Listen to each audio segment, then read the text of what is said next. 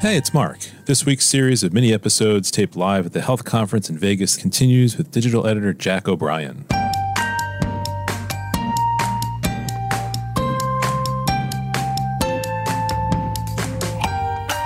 Welcome to the MM&M podcast. My name is Jack O'Brien. I'm the digital editor of MM&M, coming to you from the HLTH Conference in lovely Las Vegas. My guest today is Dr. Charisse Sparks of AppliedVR. Doctor, how are you doing? I'm doing well, Jack. Thank you so much for having me. Thank you for being on the show. We really appreciate it. Pleasure to be here. I guess if we could start anywhere, and we've been asking most of our guests this, what has the conference been like for you? What are some of the trends and themes that you're paying attention to?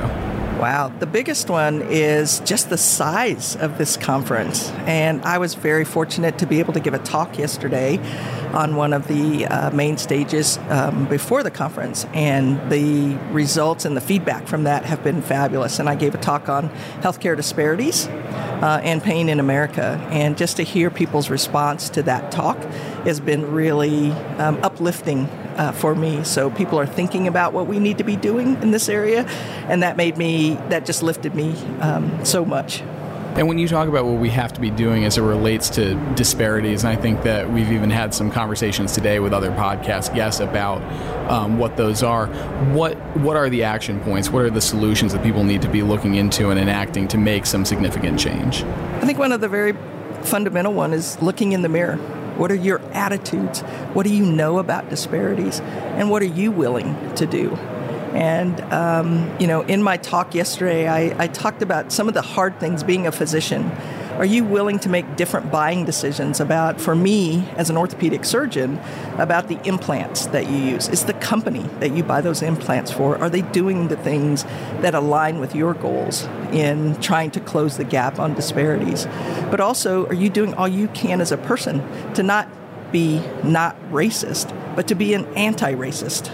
And so those were some of the themes that I talked about yesterday. When you look across the board in the healthcare sector, how much you know I, I, I, struggle to say quantify it but when you look at people actually taking those steps to be anti-racist to make protocols or processes that say this is where we stand and these this is how we're going to go about it is it a lot? Is it a little? Is there room for improvement? I'm just curious what you make of the state of those actions I think there's room for improvement, but I think there's also room for more visibility to those that are making the, or having that impact. Uh, there are some people that are really out there and making noise like they're um, instilling this in, in their day to day, and we're not really holding them accountable, so we don't know what work is actually being done. So I think bringing visibility is also important, and being accountable is going to be important. So developing some sort of scorecard so people know who's in, who's out will be really helpful. But I do think just the you know the past three years, I'm sorry it took the murder of George Floyd to sort of wake people up, so to speak, because this is a 400 year old problem, and uh, but I. I really believe the accountability is the thing that we need to focus on more. So, highlighting the good work, but also calling out sort of the on the fringe. I'm going to call it fake work, you know? Mm-hmm. So they say they're doing something, but they're really not doing anything with our last guest, uh, April Mims, we had discussed the idea that there were all these pledges that were made back in the summer, especially of 2020, and you know many of them are still on the books because they've been pledged, but the action necessarily hasn't followed up. I'm curious just what your thoughts are on that. And you talked about the accountability and the measurement aspect. I'm curious what you think a measurement system kind of looks like in that way. Like what areas you look at and say that's where they're succeeding, maybe that's where they're falling by the wayside. Yeah, I think we should go back to the same people that highlighted the pledge and go, So, what did you do with the pledge? Mm-hmm. Demonstrate it to me. What is it, where is it tangibly visible in communities of color? And so I think that that's the easiest thing. They were willing to step up and be out in the front in 2019 and 2020. It's 2022 now. Why are we not waving the same flags and the same banners to say, here's what we have done? There's nobody that I know, the big companies that came out and said, we're going to have, you know, 20 million or 100 million dollars going toward diversity. None of them are showing, here's my scorecard. Here are the things that we're doing. So the same organizations that highlighted them, let's go back and ask them to ask what they've done. I'm curious you talk about some of the larger organizations, and we're always interested in what everyone's doing on this front because it is so top of mind, it is so important. What has AppliedVR been doing on that front to be able to make that change meaningful? Because obviously it's a, a, passion of yours yeah. and a very noble one at that. Well, I think what AppliedVR is very good at is asking, what can we do? But not only asking the question, but putting their words where their hearts are because we are an empathetic company. And so I think we are actively approaching our hiring practices. We look at the way that we're doing our clinical research. Our first clinical trial, our pivotal trial to get our FDA authorization, wasn't a very diverse trial at all. And we fully admit that. And what we've done is we've invested in a trial that's five, six times larger and made diversity and including all demographics in that uh, study population a priority.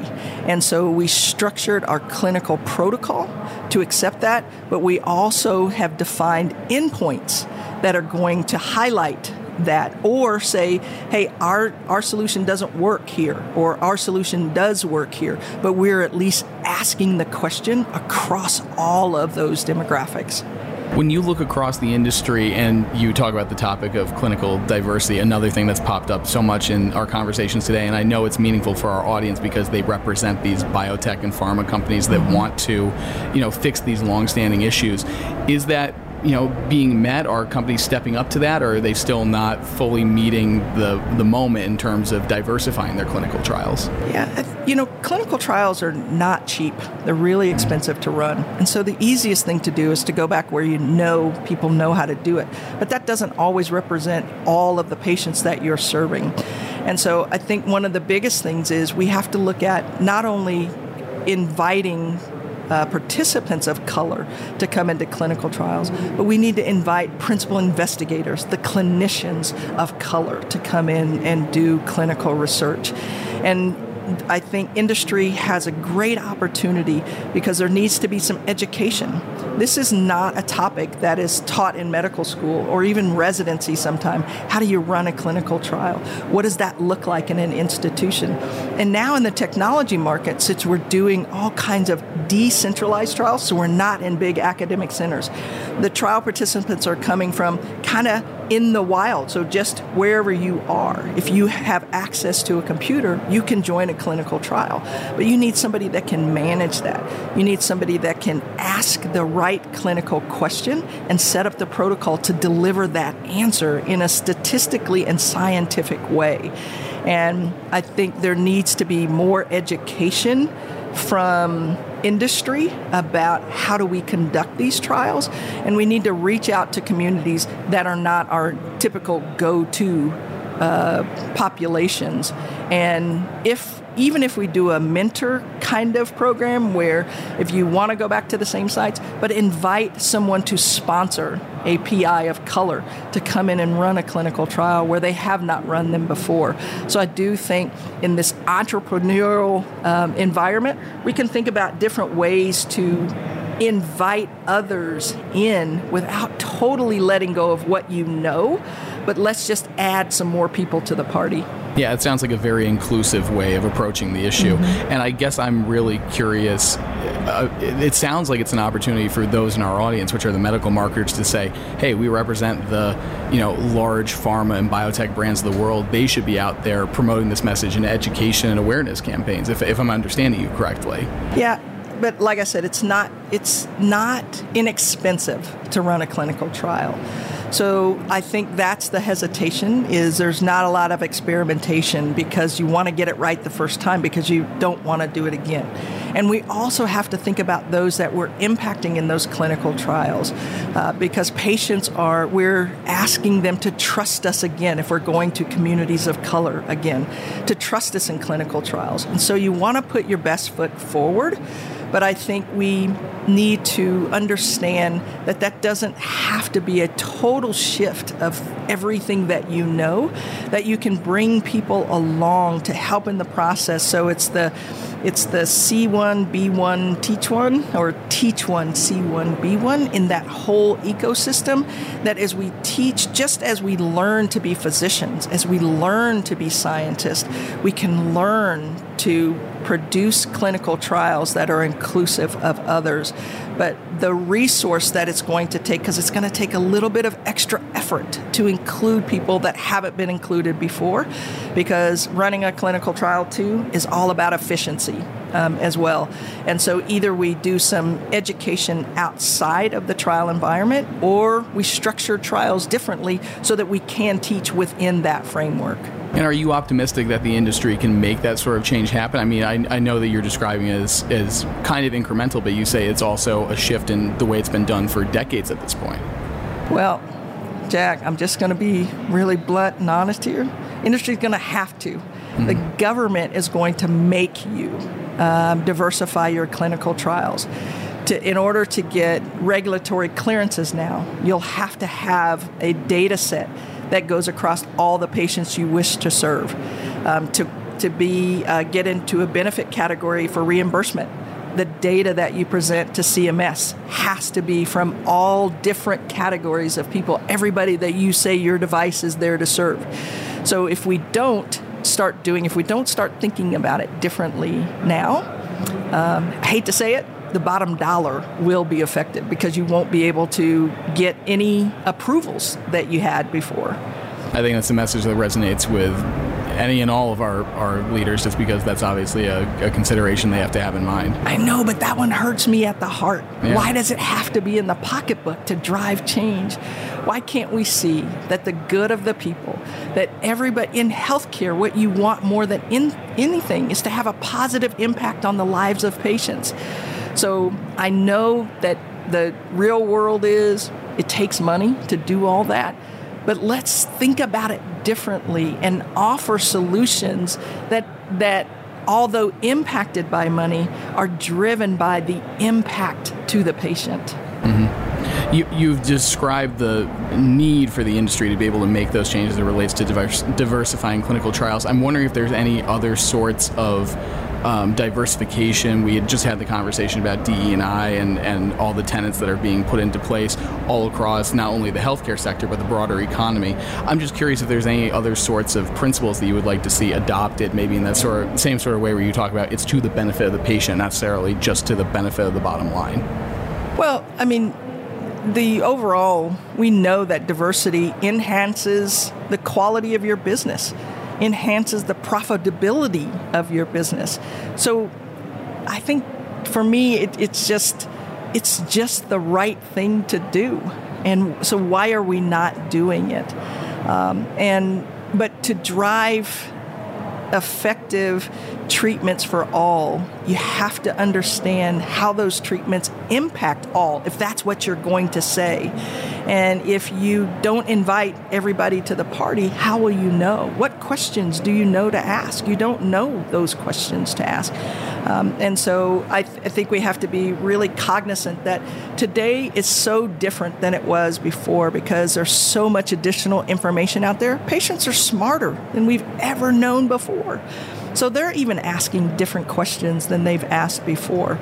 But um, adding diversity as a tenet of what you do seems to me to not be the next goal that you seek. It should become the fabric of the DNA of who you are if you're in healthcare. I am curious your thoughts because you just talked about patient advocacy and patients being probably more empowered than they've ever been before just because of all the information that they have at their fingertips. And I know in talking about black pain as it relates to, you know, challenges and mistrust with the healthcare community, that's an outstanding issue with physicians not fully understanding black patients and, you know, even misdiagnosing black pain just because they don't have a full understanding of the communities that they're working with. I'm, I'm just curious if there's anything that you would say to the patients who might be listening in terms of saying, hey, you have to advocate for yourself in the in the doctor's office because they may not be fully understanding you in the proper ways.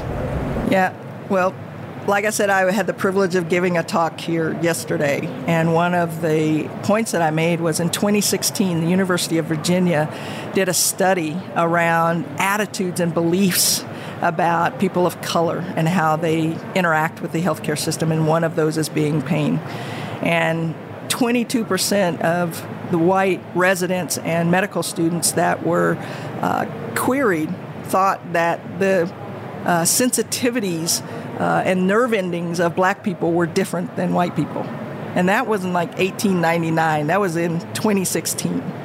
So, yes, you should advocate for yourself as a black person, but man, the, the cards are kind of stacked against you uh, as soon as you walk in. Um, on a very personal level, I was admitted to the hospital two and a half years ago, and I'm a physician. And I almost died because they didn't want to take care of me. They didn't believe that I was in the pain that I was in.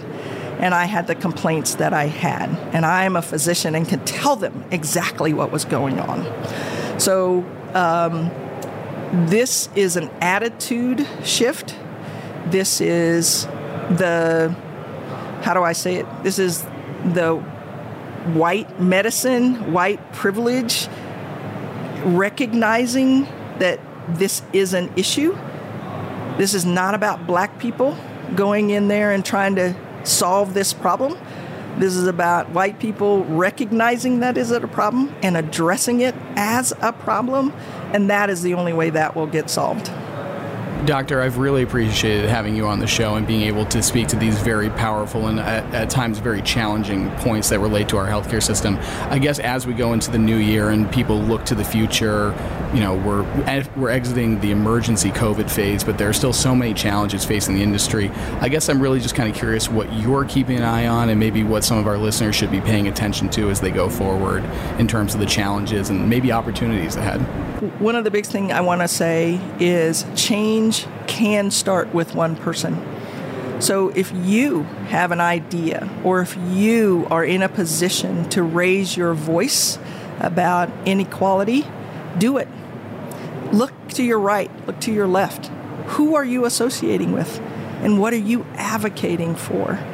The power can come from each of us. And so the things I'm keeping my eye on are number one, opportunities to have a, a, chance to have a conversation with you, because maybe I've said something today that will help somebody else say something tomorrow. Um, I am also looking at how I make decisions in my everyday life. So, the companies I do business with, what does their leadership look like? What are their values? How am I spending my money? Because, yeah, sad to say, the pocketbook, if you hit people in the pocketbook in the right place, that will happen. And also, I would ask people of color to come together to raise their voices together. We see what can happen when we do it, but we're doing it in fits and starts. We have to do it in a sustained way. We don't need to raise to yell, but we do need to elevate our voices. And so I would ask wherever you can be involved, get involved, even if it's a small thing. You don't have to go out and hold the world on your shoulders, but you can you can call out bad behavior. That that's one thing. And and you can lift up good behavior. So you can frequent folks that have the values of closing the gaps of disparities, and then you can say, hey, you guys need to do a little bit better job. I'm not coming back here for, for now. But attitudes within the healthcare system, I think until we get rules or even identification from ethics boards that the behavior that is seen gets corrected, number one, gets called out, and, and there is a consequence for continuing that behavior. That is where I think we fall short right now. Dr. Sparks, again, I really appreciate all the insights that you've offered here today, and obviously a very powerful closing message from you, and hopefully one that our audience really takes to heart. Thank you so much. What a privilege to be here. I've enjoyed it so much. Excellent. Thank you so much, and we hope to have you on again. Thank you. If you like this episode, please give it a thumbs up. Better yet, subscribe on your podcasting platform of choice and help others discover the show. The MMM podcast is produced by Bill Fitzpatrick, Deborah Stahl, Bradley Weems, and Gordon Failer. Our theme music is by Sizzy M. We're out every week. Thanks for listening. We'll see you next time.